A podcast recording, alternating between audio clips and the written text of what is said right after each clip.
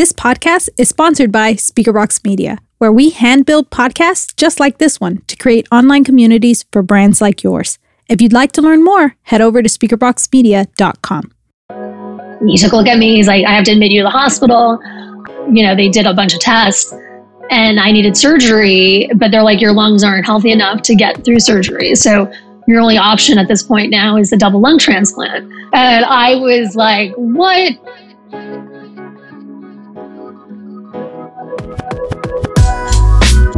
Welcome to the B2B Growth Hacks Podcast, the show that helps entrepreneurs like you unlock opportunities for growth in business.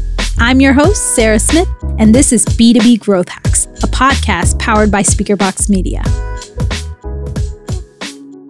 Hey there, welcome back to another episode of B2B Growth Hacks. I am so excited for today's conversation. We are in our Resilient series, and today I have a treat for you. I have Kara Jensen, the creative principal at Bop Design, here with us to talk through some crazy cool things related to resilience and in her experience, how she's become a resilient leader, a resilient person, and has built a business that's extremely resilient. So, Kara, welcome to B2B Growth Hacks. Thanks for having me. Of course, I'm so excited. So, I'm going to jump right in. First, tell our audience a little bit about yourself and Bop Design. Sure. Well, I'm uh, the co founder and creative principal at Bop Design. Uh, we're a boutique B2B digital marketing agency. We're our headquarters in San Diego, but we work with businesses all over the world. And my role at the company is to really work with our creative and tech teams to build beautiful websites that are lead generating and high impact content marketing programs. We started the company in 2009. Uh, we have a slow growth model, and you know, I really enjoy building an amazing team and honing our client service delivery. Yeah. So I'm so excited to kind of jump into some of the exciting things we've talked about related to your leadership and how you've helped build a resilient team over at Bop Design. But I want to kind of start with talking through being a leader in general. I think we all have a concept of what it's like to be a leader and what we think it is to run a company. But then you get into it and you realize that there's so much more that you can never anticipate. So tell me a little bit about your personal leadership style and some of the struggles um, that you've had as a leader. Absolutely. Yeah. I mean, you know, there's that uh, saying it's lonely at the top. And, you know, as a leader, you always have, you know, whether you're, you know, leading a company or you're, you just have like a, you're, you're within a bigger organization and you're just like leading a team, your, that team looks to you, you know, and uh, it looks to you for strength and stability and being decisive and being competent. And that can be a lot of pressure. So, and and a lot of times you don't have other people within an organization you know especially if you're a small business owner you know you may be the the sole leader the you know you don't you may not even have a business partner. So when i started bop design one of my key things was to you know really build a support network you know having trusted advisors doing peer-to-peer learning you know business partners. You have a sounding board so you're not you know making decisions in a silo. And I felt like, you know, prior to starting Bop Design, I worked with some, you know, really good leaders and I worked with some people who weren't good leaders. And, you know, what are some of those qualities that make somebody a good leader? And, you know, I kind of mentioned it like being decisive, being perceived as competent, being stable, not overreacting. And, you know, those were, I looked at those traits as things I wanted to develop in myself as a leader, and um, have kind of done so over over time. yeah, yeah, absolutely. All of those things resonate with me as well. Having a small company, wearing multiple hats, with the changing landscape of everything you deal with day in and day out, not overreacting mm-hmm. and not allowing yourself to get wrapped up too much, um, so that it clouds your judgment and you can't make a decision and move forward. That's been super super uh, challenging for me, especially with the pandemic. So let's go into that yes. a little bit. Let's uh, tell me a little bit about your mentality go as uh, you know as the co-founder and creative principal at Bop, and when everything with the pandemic started happening, everything shutting down. Tell me a little bit about your headspace then and what your plan moving forward was. How were you planning to navigate it?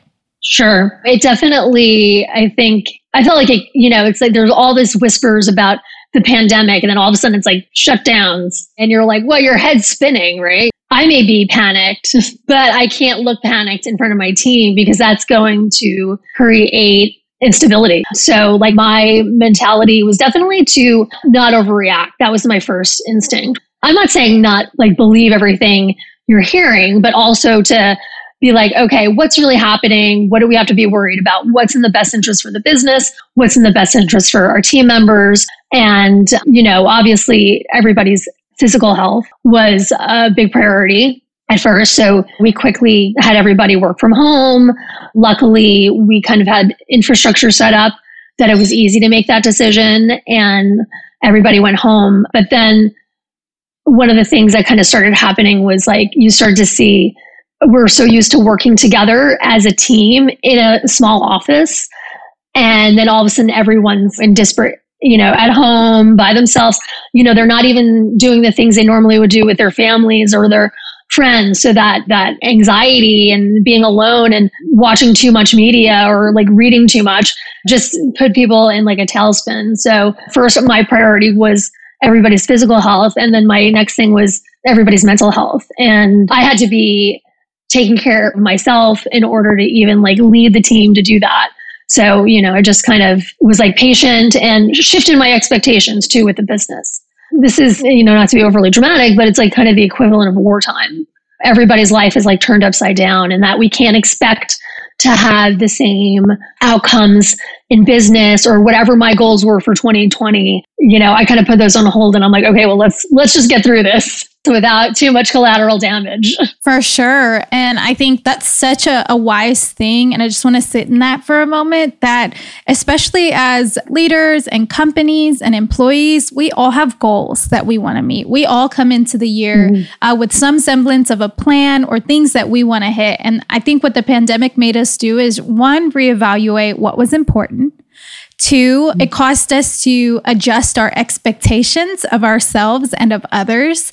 And three, it, it, really tapped into basically our individual needs and desires to adjust to our external environment. We get so used mm-hmm. to uh, being on autopilot. You know, we get in the car, we get, or we get our coffee, we get in the car, we drive somewhere, we unpack, we go check in with our team, and we get used to that routine. And when we're thrust out of that, it really, I think, caused all of us to really evaluate our internal environments and say, whoa, wait, wait, okay, what do I actually need and and adjust. Mm. So in our when I first met you, there was this amazing thing that you told me you did for your team. And I want to share it with our audience because I think it's so powerful and I have heard nothing like it. So you mentioned to me that as you're talking about your team and your creatives and how much you thrive in a really collaborative environment, how this isolation and the pandemic really started to affect your team and you noticed it. So tell me a little bit about how you noticed it and what you were feeling and what you were seeing, and then how you addressed that. Definitely. Yeah. You hear it. it went from being in person to like being on Zoom all the time. And you start to hear that anxiety not only in your team members' voices, but also kind of in the way they're holding themselves even on camera. The other thing too was like, you know, we work really closely with our clients and you can hear the clients panic. You know, a lot of our clients, unfortunately, were, you know, having layoffs and they're working, they're stretched thin, their budgets were cut. And so that anxiety starts to rub off, you know, when you're working with your clients it starts to rub off on the team and, and you can start to see kind of the, the team just getting distracted with like all their emotions and, and you know the things that are happening which is natural so one of the things that we did that I, I decided to do was really you know after a while and so everybody started working remotely in march and then by June, I could really start to see it. And I was like, okay, I got to do something. And I decided to hold a, a resilience workshop and really just begin a dialogue with the team about mental health. And by that time, I had already developed some things that were working for me and were kind of helping me get through it. And I was like, okay, I need to share this with the team. I was also doing a lot of research and seeing what, you know, other, you know, experts and psychologists are saying about, you know, the situation and put together, you know, just something really simple. It was like five tips. And, but I felt like like a really good reaction from the team. It was like, thank you for doing this. It made me, and one of the big, first messages like, it's normal not to feel normal during this time. Like you said, you, your day to day routine is turned upside down. You have people who are working from home for the first time, who all of a sudden have like their kids at home. It's just, it was, you know, your world just turned upside down. And I wanted to hold that workshop and begin that dialogue. And, you know, it's something we continue to, you know, discuss. But uh, it was like really important to getting that team back to performing. My expectations were adjusted, but I also wanted them to start like developing just more a realistic perspective of what's happening. And that, yeah, the media sounds crazy. You know, it sounds like super scary and all this stuff is happening. But sometimes you have to look at like, okay, what's actually happening right now? You know, what's, are you okay? Is your family okay? Um, do you have a roof over your head? Do you have your job? These types of things that, you know, let's kind of take assessment of what's working well right now and let's address the things that aren't working well and and that was the you know the resilience workshop kind of helped address those mental health and anxiety challenges that i felt like everybody was having yeah, I love that. This is one of the most just extraordinary examples of top down leadership that I've heard about through the pandemic. So, first, just I want to commend you for that, for recognizing that in your team and doing something about it. I mean, and, and here's the thing even, you know, I've talked to some other leaders and friends, and even if you were trying to navigate and you kind of had an idea of how to fix it, just the affirmation that everyone was feeling the same way from top down, I'm sure felt so great for your team. And I can imagine took some weight off of their shoulders. A lot of the time, I don't think mm-hmm. we realize we're walking around with the weight of so many things on our shoulders and it prevents us from performing. And so if you don't start with your mental mm-hmm. health, if you don't start with your physical health, if you're not getting good sleep, you're not drinking water, you're not doing these basic things, you cannot perform. And so it starts this self-destructive cycle of really, you know, hindering you. So I love that you took a moment to pause and and to address that. And I'm, I'm sure it helped everyone kind of reset. And so I think the entire business landscape is is experiencing this at this point where you have employees who are now used to working from home, you have employees who are used to a flex schedule now, you have businesses that frankly don't even know if they should have offices anymore. There's so many changing mm. factors. So as being a leader and being an entrepreneur and running your business, tell me a little bit about how you're coping with all of these changes and how you're striving to maintain this company culture that is resilient. Employee retention is very important to us. And the reason for that is because I feel like it takes a long time to get people up to speed. And the longer you have somebody on your team, the better they get and the more confident they get and the better uh, service they can provide our clients and overall you know they become be- more confident leaders and it's a better return on your investment right? So employee retention has always been like a key aspect of a key goal of my leadership and uh, my business partners as well. And one of the ways we do that is like through like the work life balance. So even pre pandemic you know i feel like the nice thing about the pandemic is it has created a better work life balance. You know, people are at home, they get to kind of be with their families or take care of their personal things and still address work. But even pre pandemic, work life balance was something, you know, a value that we held closely. And we always say that Bop Design is a lifestyle business, not just for the owners, but for our employees as well. And I want my team members to take PTO and work a normal day and spend time with their families or do things they love to do and, you know, make a decent living doing that. And that all ends up being, you know, helping retain them. And, you know, it's ultimately, you know, builds more value for our business. But yeah, I guess how do we do that and how has that changed with the pandemic? I think the big thing is, you know, we were at one point always like, okay, we want people to be in San Diego, we want people to be in the office now everybody is working from home and California is a very expensive place to live. And some of our employees during the pandemic, you know, I was like, I kind of always, I started talking. I'm like, oh, you know, I don't know if we'll ever be all be back in the office. I don't know if I'll ever require anyone to be back in the office because it seems like some people really do well, work better working at home and they seem calmer. They seem like they're getting more work done. And so a few of our team members actually just moved out of state. You know, they just and I and I was okay. You know, obviously they checked with me and everything, and I was like, yeah, that's cool. You know, I'm like, and now going forward this year, we're looking at developing, you know, two new roles, and we're not stuck in this like, oh, they have to be in Southern California. Now we're like, oh, we can recruit from anywhere, you know, anywhere in the country, and so I think it's cool. I, I think it's really, I think this the pandemic pushed companies to start thinking differently about, you know, what it means to collaborate what it means to have everybody in a physical space. And I'm excited. I'm excited about the future. And I'm really happy for our team members that got to move. And, you know, they have one of them loves animals. They got a big yard. They adopted more dogs.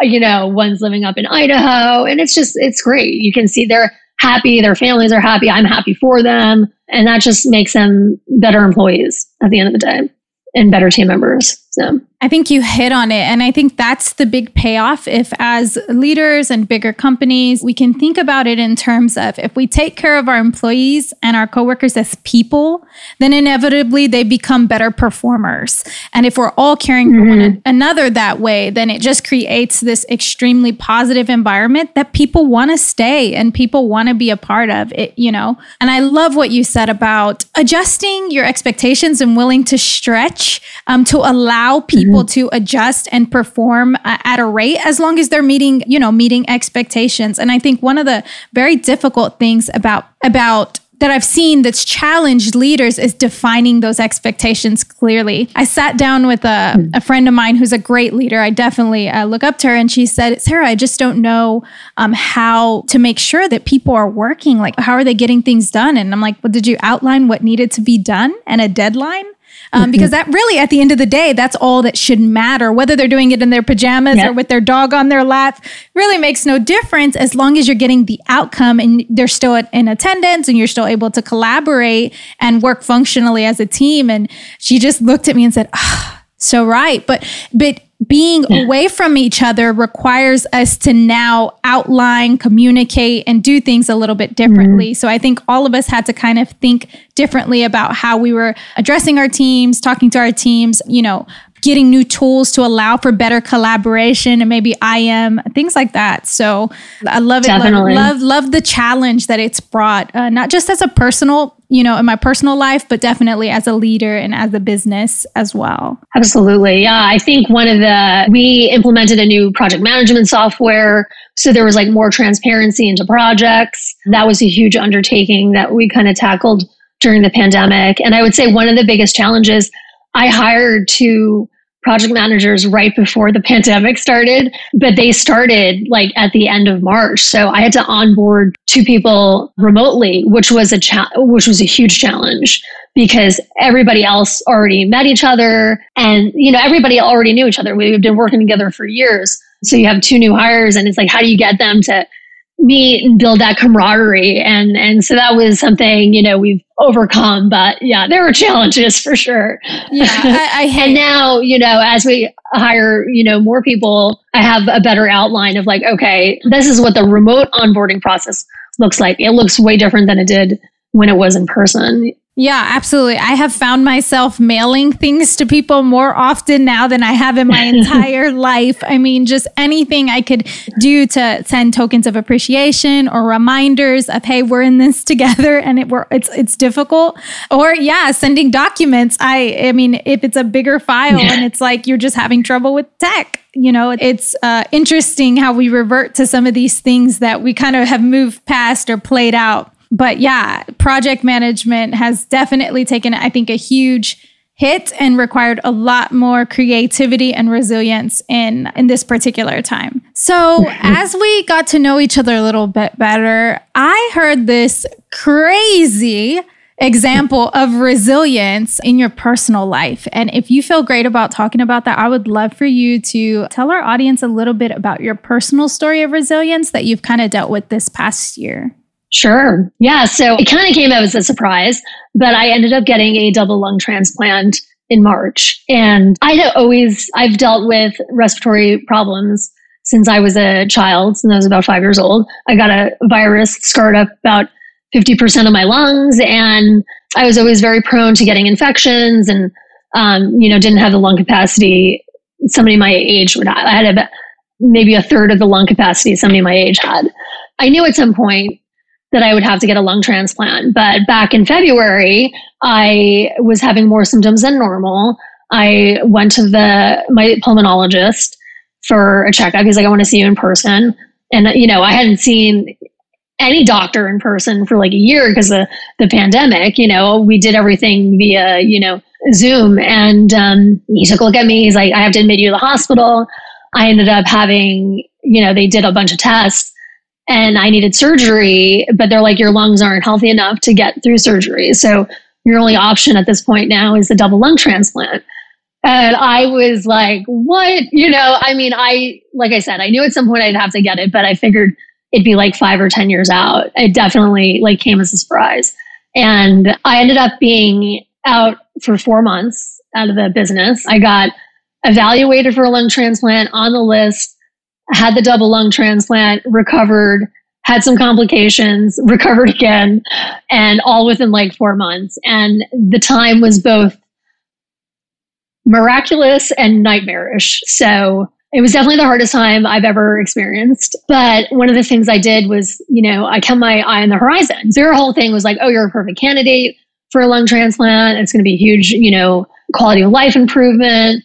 Prior to having my lung transplant, I was actually using oxygen like 24 7 for the last few years. So it was definitely, you know, a big, there's a lot to gain out of it. And um, they're like, oh, you'd essentially, you know, once your lungs heal, you'd be unlimited. And I was so limited with what I could do beforehand versus what I could do, what I can do actually even now, four months after the surgery, and it'll just get better. But anyway, it was, uh, oh man, it was a whirlwind. And uh, like I said, it was both miraculous and nightmarish. But uh, during that time, you know, I talked to another transplant patient before, and she's like, one of the things that got me through it was just at points assessing and being like, I'm okay. I'm okay. Even though there's a lot of anxiety and you're in the hospital and you're connected to all these machines and you're in pain.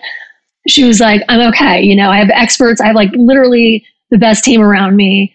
They know what they're doing, not to get like so caught up in like your just emotions, but like what's actually happening now. It was really good advice. And I kept just telling myself and telling my family around me, I'm like, keep your eye on the horizon, right? It's not about like what's happening right now. It's about what's happening what it's going to be like in four months, six months, a year, 10 years. So it was, it was crazy. But you come out the other side feeling super empowered. Just, you're like, if I can get through that, it makes everything else seem easy, you know?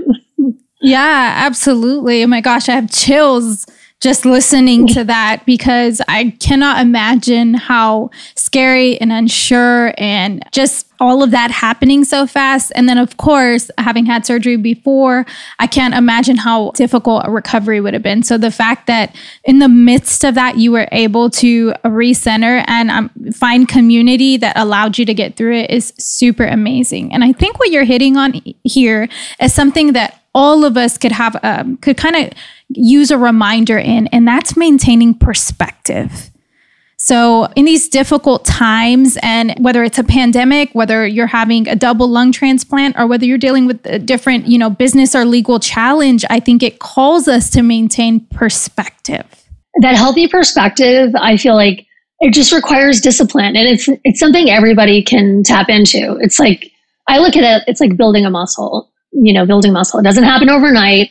And if you look at everything that happens to you in life and in business, you can look at it as a positive or a negative. Even when there's bad times, there's so much to learn from it. And when there's good times, you know, there is stuff to learn from it and you should sit back and, you know, appreciate it. But there's a lot of things in life you can't control. And there's stuff in business you can't control. You do your best as a leader, as a business owner. But the one thing you can control is how you react to situations.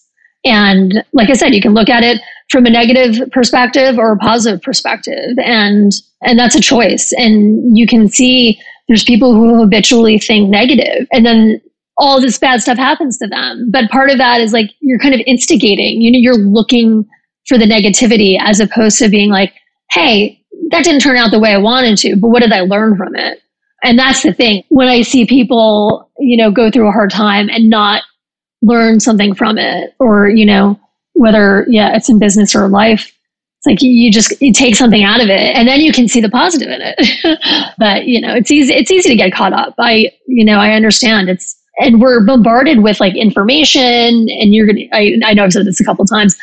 One of my personal things I do is I'm very particular about the amount of social media I consume, the amount of news I consume, because the media is incentivized to breed fear, to breed insecurity, to breed because if it bleeds, it leads. If it if companies make you feel insecure about yourself or what's happening, you're going to be able to sell more products. Same with the news; they can sell more TV time or magazines or newspapers if you're scared because they're like, "Oh, I'm scared. I need to do something about it," and it just creates a cycle. It's like the cycle of negativity. And so that's kind of like one of my things that I try and I try and like step back from like, okay, I there's certain things I consume as much as I need to and to feel, you know, knowledgeable, but it's like a media diet.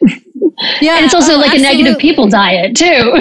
Hello. Yes. Hey, it's an important uh, point to stop and hit on here is that I think, especially with the pandemic and, and things, we had an election, we had a lot of political issues come up at a time that we were all under the most stress we had ever been in.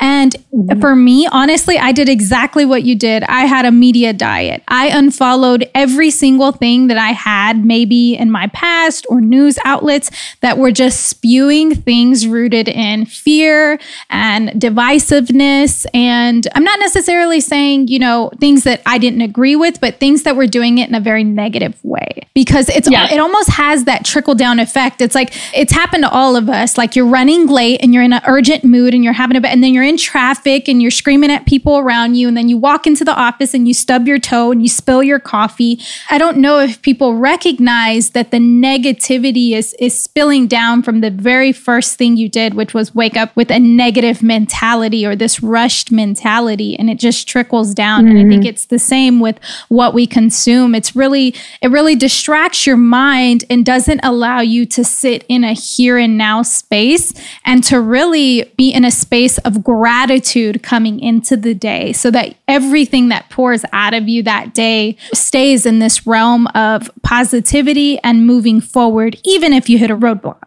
Exactly. Yeah. Yeah, it is. It's being present and being, you know, just having a healthy perspective and not being overreactive and, and just assessing what's actually happening. As opposed to, I, I think, like you said, you know, your negative thoughts you, if you wake up with a negative thought and that can like breed you know more negativity. It's same with like if you wake up with you know a gratitude or even you know a positive thought like positivity breeds positivity. And obviously you don't want to be this like everything's amazing and like have your head in the you know, sand. But just having an honest assessment of, of yourself of your team of what's happening around you and being grateful for the things that are working well. Yeah and to what you just said i think having an honest assessment is the key there. Like you said it's not living in this realm of everything is flowers and butterflies but it's it's keeping your mm. mind in at homeostasis at a stable place where you can have an honest perspective on what's happening around you. And that has become a exactly. daily practice of mine because I am a planner. I have four routes for everything, and you just simply can't control everything. And so, what I found has been the most helpful during this time where you feel like you're being jerked back and forth um, as a leader and just in my personal life is, is taking a moment and really sitting down and saying, What is true? What's true right now? Mm-hmm. What's the worst that can happen? And really, honestly, living through in my mind what I think the worst is going to happen. And it's just allowed me to have this mental clarity that allows me to have an honest perspective on what's happening and not be so reactive, not even allow my body to get to the point to where it's reacting and in turn affecting my team, affecting my decisions, affecting the people around me negatively. And I know that a lot of people think kind of, you know, self, like gratitude and self care is kind of this foo foo concept. But I really think that when we apply it first to ourselves, that it just has such a exponential impact on everything, our, our business, on our relationships. So tell me a little bit about your personal self care practices and how it impacts your life. Absolutely. Yeah. I mean, I'm a huge self help person, self care person. And I mean, I look at it as you really need to be on top of, you need to be the number one person on your list. And I know that sounds selfish, but if you care for your mental and physical health, then you can be a better leader. You can be a better spouse. You could be a better parent. You can be a good friend, a neighbor, uh, business owner, whatever it is. I mean, whatever your role is in life, if you don't take care of yourself, how are you going to be able to take care of other people? So if you genuinely care about those around you and those people that depend on your leadership, you need, like, you don't really have another option except to take care of yourself. And, you know, I think, you know, as far as like my personal like practice, I'm a big, I started learning a transcendental meditation uh, about six years ago. We sent a lot of our, we offer it to all our team members who want to go. You know, we don't force it, of course, but you know, there's training sessions for that, and and a lot of people have taken up on it, and they they feel a lot more clear headed and stressed. You know, less stressed after you know, kind of implementing that in their daily practice. The other thing is like you know, eating healthy. I mean, I've made this mistake in the past too. Is like being a business owner, you get like obsessed with the business. You start working like 10, 12 hours a day and you just burn out. When you look at like running a sustainable business, you have to be able to sustain yourself really being realistic about how much you can handle during a day so that you have time to work out, relax, spend time with your family, and just taking a balanced approach to life. I think one of the things that, uh, again, goes back to having that healthy perspective and, and, like you said, planning. If you have a healthy perspective on like what actually, you know, needs to be done and what's important, then you can, you know, plan for all this stuff. I think you look at, I had a business coach early on when we started Bop Design. He's like, everybody has 24, the same 24 hours in a day. And the most successful people spend their time wisely. They block their time and the way they balance their lives out is, you know, ultimately what makes them successful in the end. So yeah, absolutely. I think that is the key to being resilient is building a sustainable lifestyle, a sustainable business, sustainable goals, and they are all interconnected. We are physical, you know, spiritual mm-hmm. and, and, and mental beings and and we we have needs at the root of who we are. And the only way to continue to build and grow and and push the ante is to have a balanced life. I know this idea mm-hmm. of work-life balance seems so far fetched sometimes, but it really, I think, is the only way. If you want to be around long enough. And i think that is the key to resilience is sustainability and building that into every aspect of your life whether it's your diet whether it's your sales goals whether it's um, your business strategy. I mean it all trickles in together but it's rooted in that. It's rooted in uh, if you want to be resilient as a business then you have to start thinking long term. And long term mm-hmm. uh, most of the things that I, I found myself doing at one point in my life were simply not sustainable. Definitely. Yeah. It's such a common mistake. And, and sometimes people have to learn the hard way, but hopefully, hopefully not. yeah.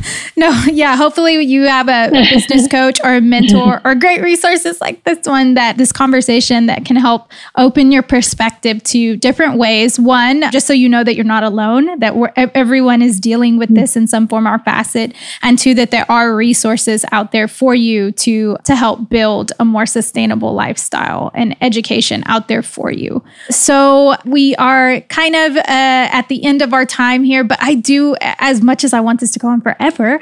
I do want to uh, want to give you an opportunity to. What's one thought, one final thought that you have for our audience in relation to business and you know your experience um, leading such a successful company?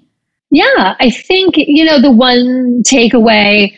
If I out of this conversation, the one piece of advice I could I want to I'd like to leave people with is really just reminding them that being becoming a resilient leader, individual, building a resilient company comes down to habit. It comes down to, you know, discipline and developing the habit of like having a healthy perspective. And I think that's the biggest thing.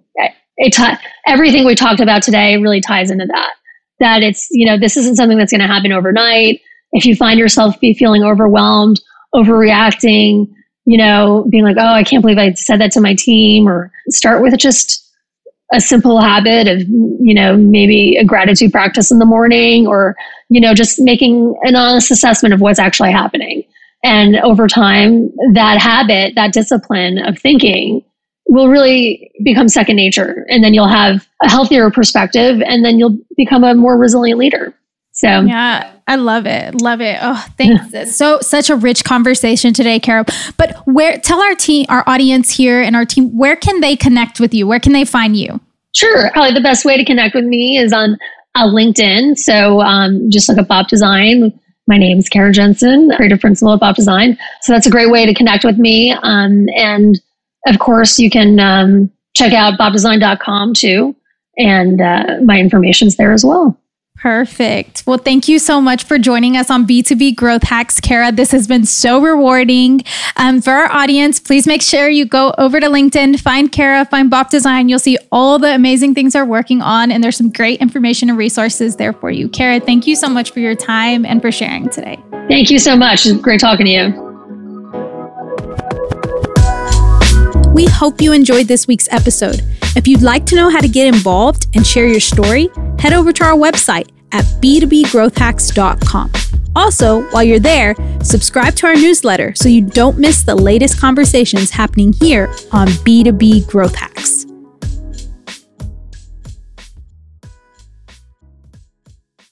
This podcast is sponsored by Speakerbox Media, where we hand build podcasts just like this one to create online communities for brands like yours. If you'd like to learn more, head over to speakerboxmedia.com.